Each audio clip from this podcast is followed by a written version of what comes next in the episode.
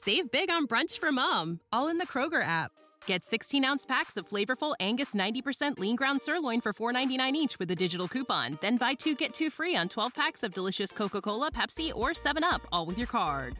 Shop these deals at your local Kroger, less than five miles away. Or tap the screen now to download the Kroger app to save big today. Kroger, fresh for everyone. Prices and product availability subject to change. Restrictions apply. See site for details. Buenos dias, world, from the San Diego Zoo Wildlife Alliance. I'm Marco Wendt. And I'm Rick Schwartz. And we're your hosts for season three of Amazing Wildlife, a show from iHeartRadio Ruby Studio and the global conservation organization behind the San Diego Zoo and the San Diego Zoo Safari Park. Listen as we dive into the efforts here in San Diego and spotlight the heroes working worldwide to care for the species you know and love. Listen to Amazing Wildlife on the iHeartRadio app, Apple Podcasts, or wherever you get your podcasts. On today's episode of the Real Life Pharmacology Podcast, I'm going to cover a couple of really, really common uh, antibiotics. And I'm going to cover penicillin type antibiotics. And specifically, I'm going to cover amoxicillin and also the combination of amoxicillin and, and clavulanate. So, amoxicillin, sometimes referred to as amoxil, uh, amoxicillin and clavulanate combination uh, referred to as brand name Augmentin. And the mechanism of action of all penicillin type antibiotics is that they ultimately inhibit bacterial cell wall formation. So, as the bacteria is growing, producing its components and, and promoting growth, what the drug does is inhibit uh, the production of the, the cell wall, which is obviously required for the uh, bacteria to continue to grow and, and flourish. Now, it binds in the penicillin binding protein uh, area or site of the cell wall. Uh, it's a very specific name there. So, um, that was obviously uh, made up by scientists that found out where they bind in there, and that name um, came about from that reason. So, pretty easy to remember uh, where that drug actually binds uh, within the cell wall and as part of that cell wall formation. Now, I did mention one other drug, and that's clavulanate. So, the only way this drug is available is in combination with amoxicillin, and again, that's in Augmentin. This drug actually inhibits bacteria from becoming resistant or helps reduce the chance uh, that there's resistance to amoxicillin alone. And so bacteria, they produce these enzymes called beta lactamases. And these beta lactamases can serve a function to break down uh, drugs that we're trying to use to kill them. So the bacteria can break down a drug like amoxicillin and be resistant to it. The clavulanate inhibits that beta lactamase enzyme, and so that allows for uh, amoxicillin to be more prevalent and do its thing in destroying those bacteria. So it really kind of broadens or extends the spectrum and amoxicillin's ability to uh, destroy bacteria, which is the ultimate goal when we're treating bacterial infections with penicillin type antibiotics. Amoxicillin and augmentin are very uh, good at working on gram positive infections. So, a few common uses where gram positive infections might be prevalent uh, skin and soft tissue infections, uh, ear infections, amoxicillin is often the drug of choice there. Uh, sinusitis is uh, bacterial sinusitis is another common example there. Uh, now, remember with ear infections, sinusitis, those upper respiratory tract infections, oftentimes many of those can be viral and antibiotics are not effective against viral infections. I think clinical monitoring is an important piece to remember as a healthcare professional. And oftentimes, uh, what you'll see is uh, patients will start to respond pretty quickly if the medication is effective uh, for treating an infection. You know, usually within two to three days, you should start seeing some clinical response. um, maybe upwards of, three to five days. But you know, if you get to that, you know, four or five day, three, four, five day range or beyond, and you're seeing no changes, um, it might be indicative of something else going on. Maybe it's a viral infection, um, or it may be indicative of the antibiotic not being that effective or, or not um, working for that type of infection, or maybe there's some uh, resistance to that antibiotic going on. So, clinical monitoring is really important. Uh, two really big things I think about is temperature. So, if we've got somebody that's spiked a temperature, which doesn't always happen depending upon the type of infection, but if we do have somebody that's had an elevated uh, temp or a fever, uh, that's certainly something we can uh, monitor to assess to see if, if the patient is improving. Hopefully, that comes back down to normal range if it was elevated. And then, of course, symptoms. You know, is the uh, area getting smaller if we're treating a cellulitis? Um, are the symptoms of, you know, nasal drainage, coughing, um, whatever uh, symptoms that the patient presented with, are those symptoms improving? So, two really basic things to kind of think about when we're uh, monitoring and, and assessing the use of, of antibiotics in general. Let's get into side effects here. With amoxicillin and with augmentin, uh, side effects, the most common side effect by far is GI. So it could be stomach upset, uh, nausea, vomiting. Probably most common of all the GI side effects that I've seen in, in my practice is diarrhea from these antibiotics. So it's important to educate our patients about that. I'm typically going to recommend that patients take these medications with food. Uh, I have had patients take it without food and, and do okay with it.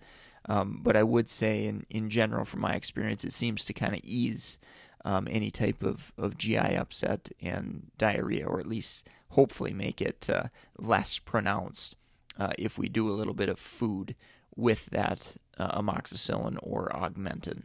There is some potential, certainly, for hypersensitivity type reactions, uh, maybe a rash as far as the side effect profile goes with uh, amoxicillin and augmentin. Uh, very, very important to document what exactly happened with that type of reaction uh, because we want to know if we can give uh, that class or similar classes of, of medications uh, going forward. So, if patient does have a rash with one of these medications, document when that rash happened, how widespread it was, uh, were there any other uh, systemic system uh, symptoms with that? So an example there is was there difficulty breathing? Was there respiratory problems where that may indicate a uh, anaphylaxis type situation? Depending upon kind of that severity and, and what happens with that rash, um, it may or may not be appropriate in the future to try to reuse these medications. And obviously, we'd like to have more antibiotics at our disposal um, as a patient gets older and, and may need um, antibiotics in the future. We'd, we'd like to uh, try to ensure that there isn't a life threatening reaction or that there is, and we truly can't um, reuse these antibiotics. So that would be my my advice to you is if you see a reaction, patients reporting a reaction, definitely um, get good documentation in place as to what happened. I've worked with a lot of patients um, that say they had a re- reaction to amoxicillin when they were a kid, um, but they can't remember what exactly happened. Well, it could be diarrhea, it could be stomach upset, it could have been an anaphylaxis situation. So, um, document, document, and document is so important when you come across uh, these adverse drug reactions and or these uh, allergic reaction type situations. A couple of pharmacokinetic principles I wanted to touch on uh, with amoxicillin and augmentin. Uh, amoxicillin has a shorter half life. Um, so, what that means is we're going to need to probably dose this a little more frequently. Uh, amoxicillin is typically dosed two to three times per day. Uh, when you compare that to something like uh, azithromycin, for example, which has a much longer half life, we only have to dose that once a day, for example. Um, so with that uh, more frequent dosing regimen comes the chance for adherence concerns, missed doses, and that likelihood goes up when we've got to give a dose multiple times throughout the day. So that can be a, a minor challenge. Usually, most patients are fine with that over a 10 day period, um, you know, or a five or a seven or a 10 day period. Uh, but it is something to, to keep in mind if you are having a patient that isn't responding um, clinically. Uh, make sure that we actually uh, don't have any adherence issues going on. Another important uh, pharmacokinetic pearl that I, I did want to mention uh, is you may want to keep an eye out for patients with CKD, uh, chronic kidney disease, specifically severe renal impairment. So uh, we're talking, you know, creatinine clearance GFR in the range of 30 mils per minute or less. So that's pretty substantial. Uh, or if you've got a patient on dialysis, uh, we might need to do some changes as far as the dosing goes there. So if you ever see that diagnosis of chronic kidney disease, you know, maybe stage four, stage five, uh, you definitely might want to think about uh, dosing uh, of amoxicillin and that we might need to uh, alter that in that situation. Let's take a break here from our sponsor, meded101.com. Definitely go check out their uh, test prep material resources. Uh, lots of uh, clinical pearls, great study material there available. Uh, whether it's pharmacist board exams like BCPS, BCGP, or NCLEX content. Um, also, trying to expand our, our list for uh, med students, nurse practitioners, and, and physicians' assistants as well. So, um, expanding material there, and um, go uh, check them out at meded101.com/store. Let's finish up on drug interactions here. Amoxicillin usually doesn't have too many drug interactions that are, are clinically relevant, uh, so that's a really nice thing. Uh, I will say warfarin's probably one that I've come across uh, where I have seen elevations in INR due to starting amoxicillin. So it might be prudent to check that INR, you know, three to five days after starting amoxicillin just to make sure that uh, that INR isn't uh, getting too elevated and our blood isn't getting too thin and increasing the risk of uh, bleeding and bruising and things of, of that nature. Uh, allopurinol is one I wanted to uh, mention. I remember, I think, being tested on this throughout pharmacy school at one point. Um, allopurinol may uh, increase, it's kind of a unique drug interaction, it may increase the potential for uh, allergic reaction, hypersensitivity, rash type reactions. Uh, so I think that is important to kind of remember. It's not an all-out contraindication. You know, we it's not like we can't use these two together, um, but there is potential uh, that it may increase that risk for a type of rash reaction. And one last one uh, that I remember learning in school, I there isn't I would say isn't a ton of clinical utility is probenecid. Uh, probenecid is actually used uh, in the management of gout and uh, can help lower uric acid levels. Uh, however, they found that it can actually increase concentrations of amoxicillin. And in the uh, olden days, many, many years ago, they, they may have actually utilized this to um, increase uh, levels of amoxicillin kind of strategically uh, to help improve uh, treatment management of infections and, and get those um, blood levels up higher. So, um, but keep in mind, with higher blood levels may come an increased risk of toxicity and, and adverse effects. So, uh, again, probenecid I hardly ever see used. I would say the allopurinol warfarin uh, drug interactions are going to be um, a little bit more important uh, to keep an eye out for just because those drugs are used a little bit more often in, in real practice. So, uh, summing up today, uh, yeah, amoxicillin, augmentin, commonly used antibiotics, uh, primarily for gram positive infections.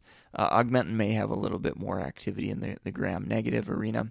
Um, clinical monitoring is important. Um, recognition of uh, bacterial versus viral infection uh, is very important, particularly in those upper respiratory tract infections.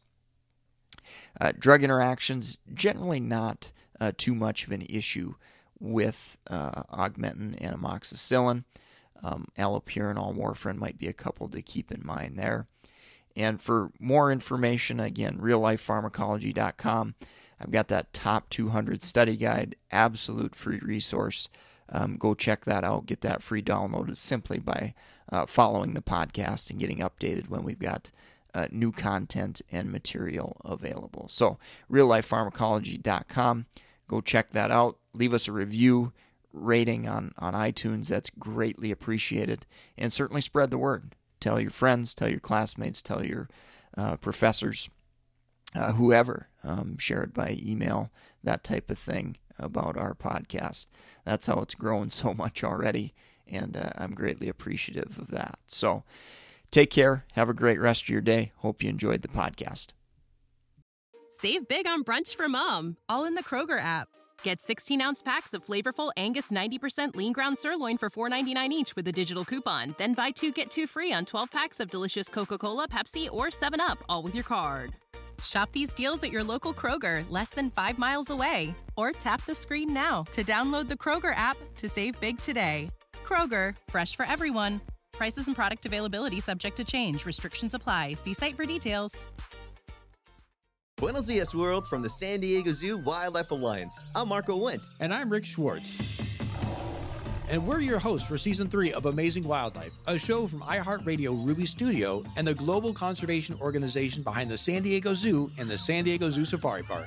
Listen as we dive into the efforts here in San Diego and spotlight the heroes working worldwide to care for the species you know and love. Listen to Amazing Wildlife on the iHeartRadio app, Apple Podcasts, or wherever you get your podcasts.